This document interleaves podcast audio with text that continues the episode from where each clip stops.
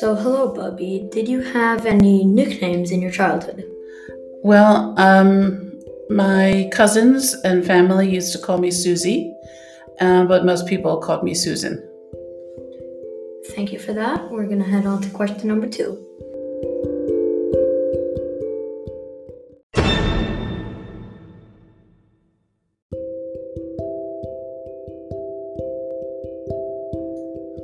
So, hello, Bubby. Did you have any nicknames in your childhood?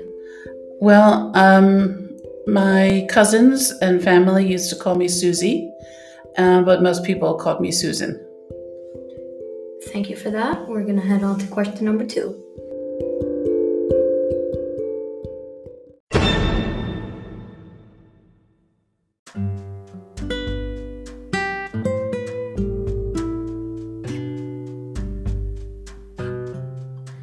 Question two What did you not like to eat? What food did you like? And what food did you not like?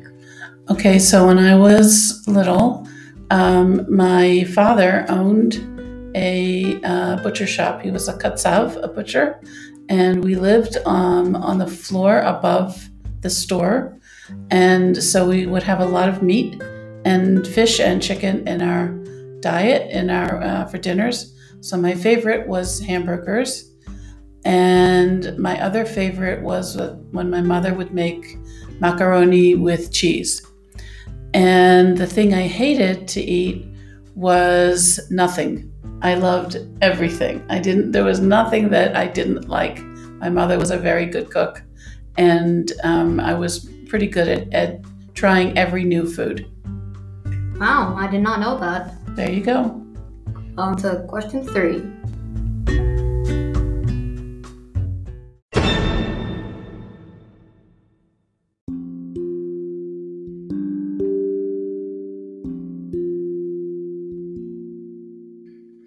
So, question three.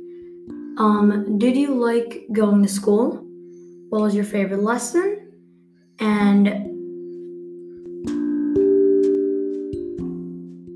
what did you not like from it? Um, I I loved going to school because um, I really liked um, being in school, learning.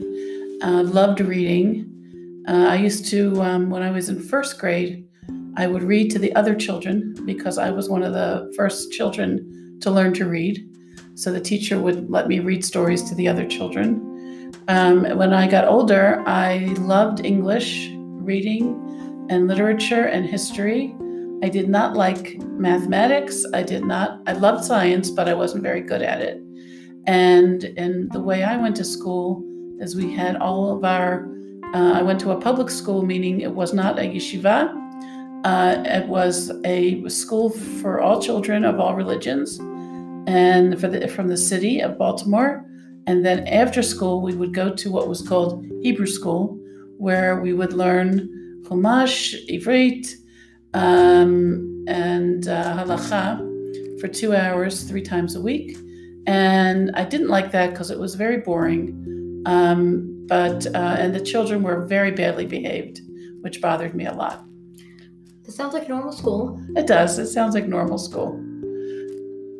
Um, yeah. Okay.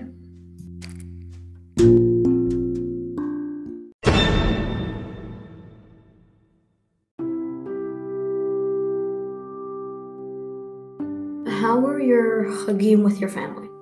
Well, my parents um, had this store that, um, because it was a butcher store with providing meat and fish and chicken to the entire community, um, they were very, very busy before each Chag. And they would work till 9 or 10 at night and, and get to the store at 6 in the morning. And they would be very, very tired before each Chag.